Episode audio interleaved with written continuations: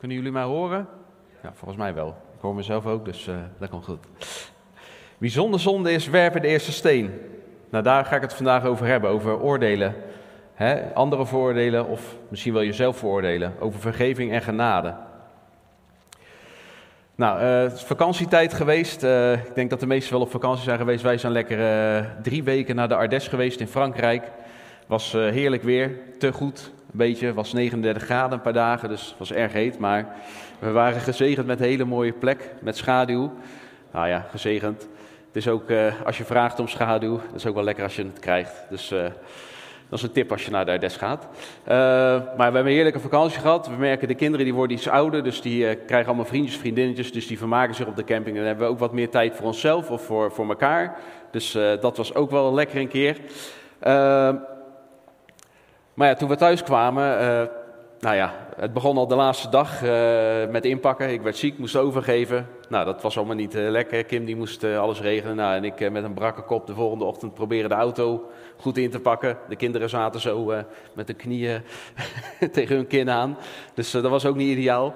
Maar ja, dat, dat, hadden we wel overleefd. Maar toen ging Kim weer werken en die had een... Kim is mijn vrouw trouwens, die zit daar. Een hele mooie jurk. Ook, ze, is ook een hele mooie vrouw hoor, dat moet ik eigenlijk zeggen. Hè? Dus ja... maar die was vrijdag weer aan het werk gegaan. Ze is bruidsfotograaf. Ehm, en wat er toen gebeurde is dat daar uh, tas met portemonnee, sleutels en alles erop en eraan gestolen werd. Nou, dat was dus uh, een lekker begin zo na de vakantie. Nou, dus uh, je denkt, ik moet ook een preek voorbereiden, moet er ook nog ergens tussendoor, ik moet weer beginnen met werken. En het was allemaal voor ons heel veel geregeld, je moet heel veel regelen en dergelijke. Maar ja, er is ook iemand die, die wat gedaan heeft en ik, ik zeg tegen anderen, zei ik al, van ik heb liever dat zo'n persoon naar me toe komt van, uh, van wat wil je? Wil je dat ik je tasje had of wil je dat, dat ik je 50 euro geef? Nou, dat is logisch, dan geef ik je gewoon 50 euro. Dat is een stuk goedkoper, maar zo gaat het dan. um, maar ja, wat het is wat je moet doen is ook een stuk vergeving geven dan. En vergeving is naar die persoon toe um, en het is ook een stuk loslaten. Het helpt je ook om dan hè, dat los te laten. je moet op een gegeven moment de keuze maken, de knop omzetten van we gaan weer verder en we gaan weer door. Uh, dus ik heb gelukkig wel wat voor kunnen bereiden, dus dat is heerlijk. Uh, en ik ben blij dat Kim ook gewoon weer aan het werk kan gaan. Dat we ook uh, alles weer voor elkaar hebben. Um, en het is, het is goed om, om gewoon ja, een keuze te maken. Want er is altijd wel strijd als je moet preken of, of iets voor God moet doen. Dat je dan iets merkt dat iets niet goed gaat. Of dat je een beetje ruzie maakt of zo met je vrouw. Dat, dat had ik dit keer niet, maar je merkt met de kinderen wel, die waren weer heel druk dit weekend en vanochtend, dat je dan denkt, oké, nou ja, we gaan het wel zien, maar dat komt wel goed. Maar uh, waar, waar, God dingen wil doen, daar is ook, uh, daar is ook strijd. Um, en dat is goed om je te beseffen, maar God wil daar ook, uh, wil ook gewoon doorheen werken. Ik wil met jullie vandaag twee verhalen lezen, twee verhalen van vrouwen uit, uit de Bijbel. Um, en als eerst wil ik lezen dat is Lucas 7, vanaf vers 36. Een der fariseeën nodigde hem, Jezus, om bij hem te komen eten. En hij kwam in het huis van de fariseer en ging aanliggen. En zie, een vrouw die in de stad als zonderes bekend stond, bemerkte dat hij aan de tafel was in het huis van de fariseer. En zij bracht een albaste kruik met mirre. Mirre, dat is een uh, geurende kruid misschien moet je het zien als, uh, als parfum. Uh, en zij ging uh, wenende achter hem staan, bij zijn voeten. En begon met haar tranen zijn voeten nat te maken. En droogde ze af met haar hoofdhaar. En kuste zijn voeten en zalfde ze in met de mirre. Toen de fariseer die hem genodigd had dat zag, zeide hij bij zichzelf... Indien deze de profeet was, zou hij wel weten wie en wat deze vrouw is die hem aanraakt. Dat zij een zonderes is. En Jezus antwoordde... Het is wel frappant, hij zegt het niet, maar hij denkt het alleen en Jezus die heeft het door. Hij zegt, hij antwoordde en zei tot, tot hem, Simon, ik heb u iets te zeggen. Hij zei, meester, zeg het. Een schuldeiser had twee schuldenaars. De een was hem 500 schellingen schuldig, nou laten we zeggen even 500 euro, en de ander 50 euro. Toen zij niet konden betalen, schonk hij het hun beiden. Wie van hen zal hem dan het meeste lief hebben? Simon antwoordde en zei, ik denk hij aan wie hij het meest geschonken heeft. Hij zei tot hem, gij hebt juist geoordeeld. Dat klopt. En zich naar de vrouw wendende, zeide hij tot Simon, ziet gij deze vrouw? Ik ben in uw huis gekomen, water voor mijn voeten hebt gij mij niet gegeven. Maar zij heeft met tranen mijn voeten nat gemaakt en ze met mijn haren afgedroogd. Een kus hebt gij mij niet gegeven, maar zij heeft, van dat ik binnengekomen ben, niet opgehouden mijn voeten te kussen. Met olie hebt gij mijn hoofd niet gezalfd, maar zij heeft met mirre mijn voeten gezalfd. Daarom zeg ik u, haar zonden zijn haar vergeven, al waren ze veel, want zij betoont veel liefde. Maar wie weinig vergeven wordt, die betoont weinig liefde. En hij zei tot haar, uw zonden zijn u vergeven. En die met hem aan de tafel waren begonnen bij zichzelf te zeggen, wie is deze, dat hij zelfs de zonde vergeeft? En hij zei tot de vrouw, uw geloof heeft u behouden. Ga heen in vrede. En dan hebben we nog een ander mooi verhaal. Even kijken of ik. Johannes staat dat, Johannes 8.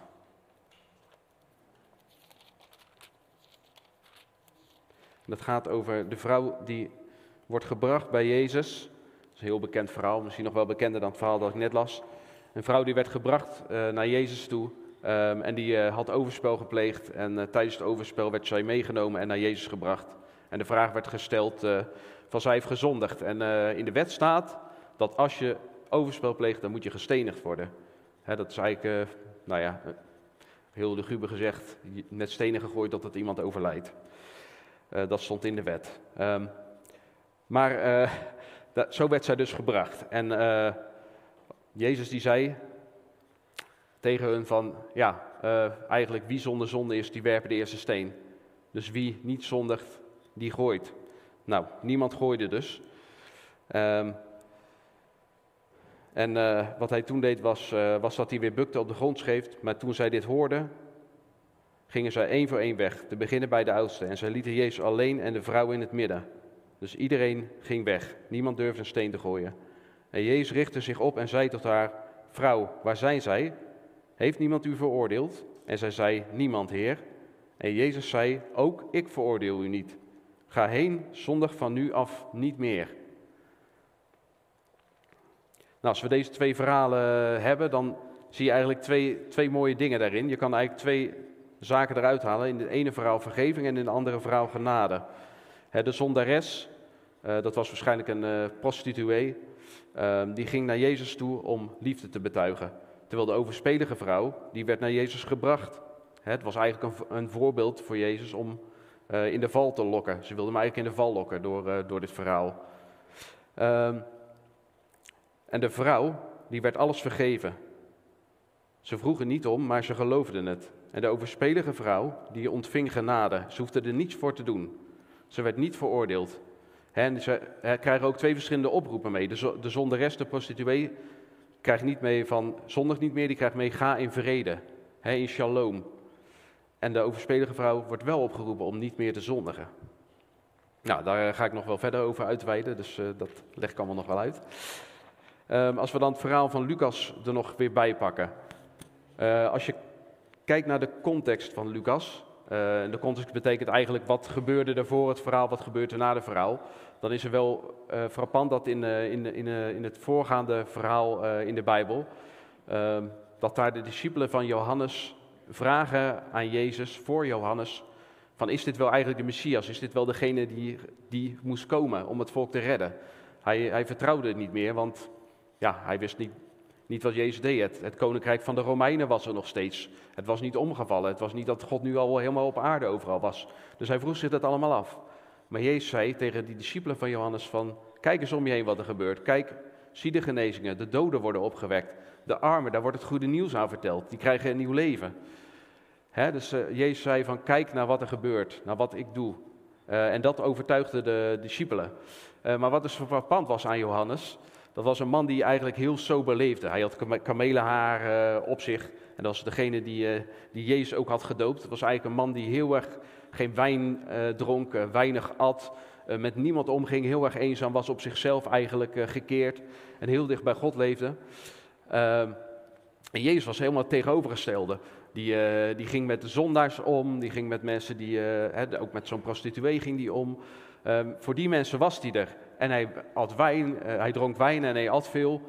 Um, dus ja, daar vroegen de fariseeën zich ook. Van, uh, van ja, wat is dat nou weer voor man? Uh, dat kan toch niet dat hij, dat hij zo leeft? En dan over God praat.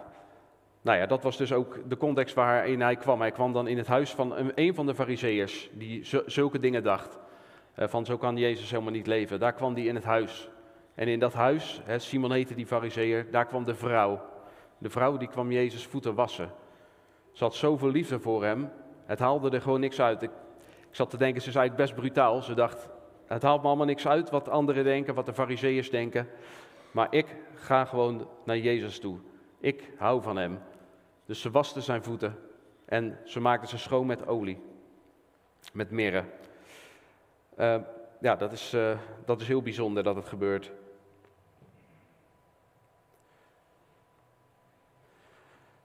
en uh, wat ik zo mooi vind aan deze tekst is, het, is de zin dat, dat Jezus ook zegt van veel, veel vergeven. Als je veel vergeven wordt, dan heb je ook veel liefde.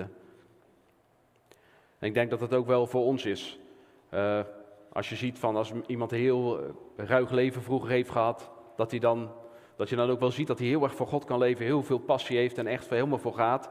Dat zie je dan uh, wel vaak. Uh, maar aan de andere kant is het ook zo, hè, wij allemaal die hier zitten en ik, ook inclusief, ons is ook heel veel zonde vergeven. Eigenlijk zijn al onze zonden vergeven. En dat is wel goed om dat ook te beseffen. Dat als je beseft dat Jezus zoveel voor je gedaan heeft, dan geloof ik ook dat je die, in die liefde mag gaan leven. dat dat ook je kracht geeft. Maar er is gewoon iets wat dat ook tegenhoudt en dat is schuld. Je kan je juist schuldig voelen. daardoor kan je juist die vergeving misschien wel niet ontvangen. Dat je denkt van leef ik wel goed? Ben ik wel goed genoeg voor God? En dan, dan, dan voel je je schuldig en dan durf je eigenlijk niet naar God te gaan. Dan denk ik, ik zit nog steeds vast in die zonde. Ik blijf vast in die zonde zitten waar ik eigenlijk uit wil komen. Misschien heb je last van een portverslaving of roddel je heel veel of pest je iemand. En dan denk ik, ik wil er eigenlijk uitkomen, maar het lukt niet. Maar Jezus zegt, dat heb ik ook vergeven. En ga je er niet schuldig over voelen. Maar ga naar Jezus toe en ontvang die vergeving van Jezus, want hij wil het geven. Tegen die vrouw, hè, er staat zelfs vele zonden had ze begaan. En zij ontving ook vergeving. Dus als je vele zonden hebt begaan, eh, begaan ontvang je vergeving. Veel fouten hebt gemaakt, ook als je weinig hebt gedaan.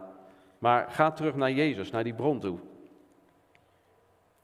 dat, is, dat is het verhaal, de kern van Johannes 8. Ontvang dat. Ontvang die vergeving en ga weer verder. Ga in vrede. En dus niet in schuld. Blijf er niet in vastzitten, maar ga door. Dan hebben we het, vrouw van, uh, het, het, verhaal van de vrouw in Johannes 8, de overspelige vrouw.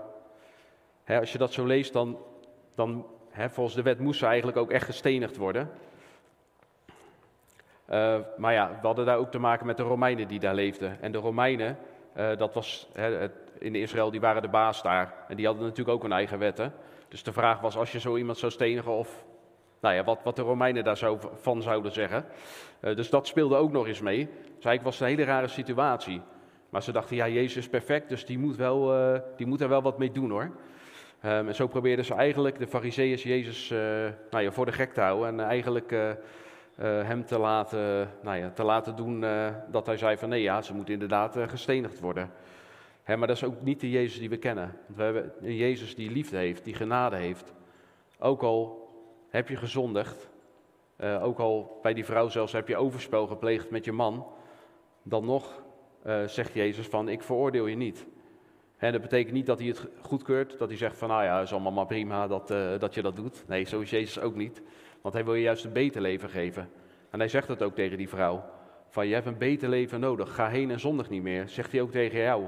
Als je hebt gezondigd. Hij veroordeelt je niet. Maar hij zegt ga heen en zondig niet meer. Hij geeft je genade. En dat is ook de kracht die daarin zit. In die vergeving en in die genade. Het is, daar blijft het niet alleen bij. Hè, dat het is van uh, je bent vergeven. Uh, God is genadig voor je. En je gaat maar weer verder met je leven. Nee, juist die vergeving die God je geeft en die genade dat mag je kracht zijn, daar mag je vanuit leven. En dat, dat kan je ook overwinning brengen als je in zonde leeft. wat ook heel frappant is, dat de mensen die daar waren, dat dat uh, de fariseeërs waren, de schriftgeleerden, dat de mensen waren van de wet. En eigenlijk zou ik zeggen van, uh, als je dat nu zou vertalen, dat zijn misschien wel religieuze mensen. Die heel erg goed met hun geloof bezig zijn en heel erg precies de wet, alle regeltjes na willen leven. En niet alleen de wet uit de Bijbel, maar eigenlijk heel breed daarnaast allerlei eigen wetten, allerlei eigen regeltjes die ze hebben bedacht. en ze vinden eigenlijk ook dat iedereen zich daaraan moet houden. Dat iedereen dat precies zo moet doen zoals zij dat vinden. dat als je net iets anders doet, dat, dan is dat al niet goed. En dan zit er al een oordeel aan. en dat was bij die vrouw ook. Die, die kwam religie tegen. Eigenlijk allebei de vrouwen kwamen religie tegen. Die kwamen mensen tegen van, hé, hey, dat kan toch helemaal niet. en religie die wil je eigenlijk stenigen. Die wil, die wil zeggen van, uh, je hebt iets fout gedaan, oké, heb je niet goed gedaan, nu moet je boeten ervoor.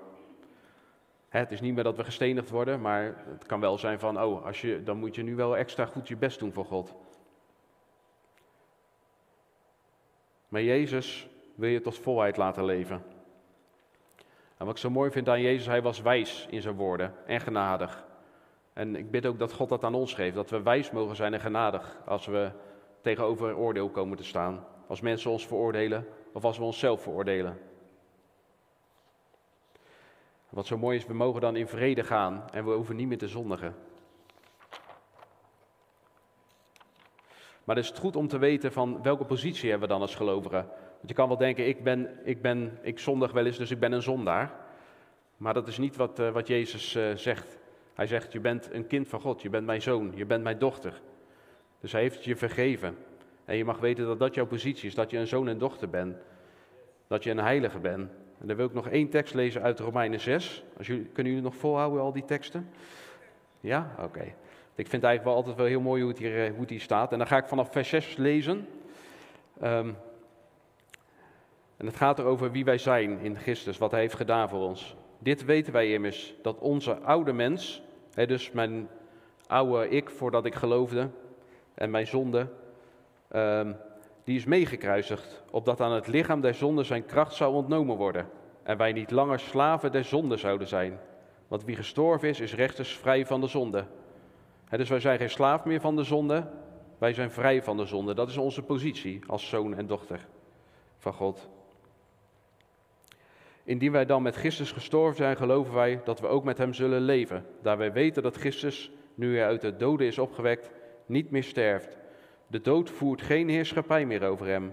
Want wat zijn dood betreft, is Hij voor de zonde eens voor altijd gestorven. Wat zijn leven betreft, leeft Hij voor God. Zo moet het ook voor u vaststaan. Dat gij wel dood zijt voor de zonde, maar levend voor God in Christus Jezus. Dus wat de schrijver hier eigenlijk zegt is, je bent dood Jezus dood voor de zonde, hè, die is gestorven, die, uh, die, uh, die leeft daar niet meer in. Hij leeft nu. En zo moeten we onszelf ook zien, dat we dood voor de zonde zijn. Dus de zonde is iets heel kleins, eigenlijk. je moet, ik bedoel het niet bagatelliseren, maar in de zin van hoe je vanuit Gods ogen mag kijken naar zonde, is van je bent gestorven voor de zonde. je heerst over de zonde. De zonde is niet de baas over jou, maar jij mag de baas over de zonde zijn. Daar wil God je mee helpen. en laat het dan niet langer heersen. He, dit zegt hij niks van niks laten zonder niet heersen. Want hij zegt dat omdat het mogelijk is. en het is niet mogelijk door zelf heel erg hard je best te doen. Uh, want dan heb je weer het gevaar dat je religieus wordt. Maar het is juist dat door die genade die God geeft en die vergeving dat het mogelijk is. God geeft ook de mogelijkheden om uh, om te gaan met zonde. En stel uw leden niet langer als wapenen der ongerechtigheid en ten dienst van zonde, maar stel u ten dienst van God als mensen die dood zijn geweest, maar thans leven. En stel uw leden als wapenen der gerechtigheid ten dienste van God. Immers, de zonde zal over u geen heerschappij voeren, want gij zijt niet onder de wet, maar onder de genade. En je bent herboren, dus je leeft niet meer onder de wet, je leeft onder de genade. En dat geeft jou ook die heerschappij om over zonde te heersen. dus Laat het gewoon tot je doordringen. Aan welke kant sta jij? Als je nog niet in Jezus gelooft, maak dan de keus voor Jezus. En ga aan de kant staan van Jezus, van de genade. En niet aan de kant van de zonde. En kies daarin ook de liefde. De liefde naar jezelf. Want het is makkelijk ook om jezelf te veroordelen. En daarom is het ook goed om liefde voor jezelf te hebben. Om ook te zeggen van ik vergeef mezelf. Als je een fout hebt begaan, Ga naar God toe ermee, maar vergeef ook jezelf. Blijf er niet in zitten, maar kies ervoor om eruit te gaan. En de duivel die kan je wel eens aanklagen van, oh wat ben je weer stom geweest dat je dat hebt gedaan. Dat ken ik ook wel eens in mijn leven. Dat ik wel eens heb van, uh, nou ja, als ik weer, weer eens een keer eh, boos ben geworden op de kinderen, dat ik dan denk van, nou ja, ik kan toch ook rustig reageren. Maar ja, dan word ik aangeklaagd van, ja, zie je wel, een, je bent geen goede vader en dat soort dingen. de duivel is dan net een fariseer eigenlijk. maar Jezus, als ik dan bij Jezus kom, dan zegt hij eigenlijk van, ik, ik veroordeel je niet, maar ik vergeef je. En hij wil je ook helpen daarmee om daar goed mee, mee om te gaan en als ik dan, uh, net als vader heb van gezin, ik vind het zo mooi om te zien uh, dat, ook al ben ik wel eens boos op de kinderen, en nou, je halen ze soms het bloed onder mijn nagels vandaan hoe ze tegen elkaar doen, of tegen mij ook wel eens, of tegen mijn vrouw. Dan kan, kan ik misschien nog wel slechter tegen als tegen mijn vrouw doen. Ehm, maar dan, dan, weet, dan merk ik toch altijd weer dat ik heel snel weer liefde heb. Heel, veel, heel snel weer van ze hou. Dat ik weer merk van, oh ja, oké, nou het is gebeurd. En dat je eigenlijk niet heel lang boos op kinderen kan blijven. En ik vind het zo mooi dat het eigenlijk wel een beeld is zoals ik een vader ben. Zo is God een vader voor ons ook. Dat hij denkt misschien wel, oh je maakt er een potje van. Uh, maar dat is niet hoe God naar je kijkt. Want hij houdt gewoon heel veel van je. En dat is gewoon een mooi besef. Dat ik gewoon mag beseffen, en jullie ook, dat God gewoon die liefde die ik als vader heb, of die jij misschien als vader hebt voor je kinderen, dat ook de liefde is, alleen dan nog veel meer uh, die Hij ook voor jou heeft, die God de Vader voor jou heeft. Hij heeft liefde voor je genade. En hij heeft echt het beste met je voor. God heeft geen slechte dingen voor je. Het is geen God die slechte dingen in je leven brengt, maar hij wil het goede voor je hebben. En als je dan over de vrouw die oordeelde, niet de vrouw die oordeelde, maar de mensen die eigenlijk die vrouw veroordeelden. Soms merk ik ook wel eens dat ik snel oordeel naar mensen. Lynch had er vorige week ook over, over het nieuws lezen en op Facebook zitten en dat soort dingen. Nou, daar, zoveel informatie komt daar voorbij. Daar moest ik ook aan denken van ja, eigenlijk als ik soms dingen lees, dan uh, heb ik ook wel een oordeel klaar. Dat ik denk van nee joh, dat, dat moet je niet zo zien of uh, dat zit helemaal niet zo. En uh, ook wat stom dat die mensen dat doen. Dat gaat best heel makkelijk. En wat ik daar ook merk, dat heeft ook wel te maken met nou ja, hoe je relatie met God is. door alle drukte in de gezinnen en zo en met werk, dan merk ik soms dat mijn relatie met God wat op en neer gaat. Dat ik juist in die momenten dat ik wat, wat minder tijd met God heb, hè, mijn relatie met hem misschien meer vanuit religie leeft, omdat het zo hoort. Um, dan merk ik ook dat ik eerder oordeel. En dat is misschien ook wel het mooie aan dat verhaal, dat die liefde, die komt juist als je dichter bij Jezus leeft, in relatie met hem. Dat, dat, merk ik dan dat ik dan meer liefde krijg en minder snel oordeel ook. Zo na zo'n vakantie heb ik dat ook wel. Dus uh, dan heb je ook gewoon meer tijd voor jezelf, meer tijd voor, je God, voor God. dan merk je ook inderdaad van, hé, hey, ik, ik word weer wat zachter of zo. Dat merk je snel.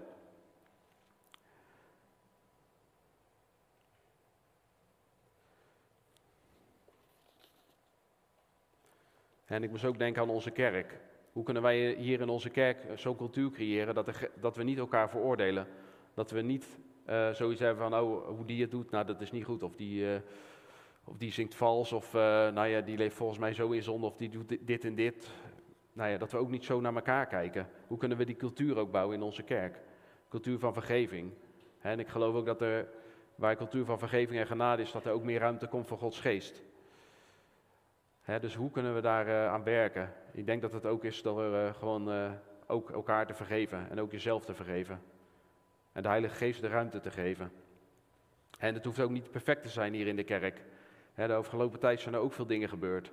En toch, als daar vergeving komt, als daar Gods genade komt, die is daar, dan merk je ook gewoon dat Hij aanwezig is, dat Hij gewoon werkt in ons midden. En dat vond ik wel heel bijzonder om te merken.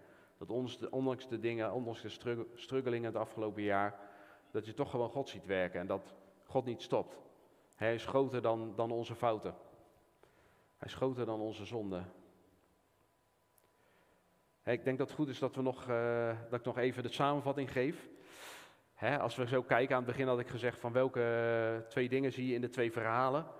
En hoe zouden we dat kunnen vertalen naar onze levens? En dan ga ik eerst naar het verhaal van de vrouw die Jezus voeten waste. De zonderes, waar Jezus alle zonden van vergaf. Die veel liefde had. Zij ging naar Jezus om liefde te betuigen. En de vraag is, laat je liefde aan Jezus zien. Dat is de oproep. Werd veroordeeld door de fariseeërs, niet door Jezus. Laat je niet veroordelen. Dat doet Jezus niet. De vrouw werd alles vergeven. Ze vroeg er niet om, maar geloofde het. Vertrouw op Gods vergeving, dat Hij je wil vergeven. Ze wordt opgeroepen in vrede te gaan. Dus ook aan jullie, ga in vrede. Als je die vergeving ontvangt, ga in vrede. Blijf er niet bij zitten. De overspelige vrouw dan, die bij Jezus werd gebracht, die werd gebracht hè, om in de val te lokken. Ze ging niet zelf, maar ze werd gewoon gebracht.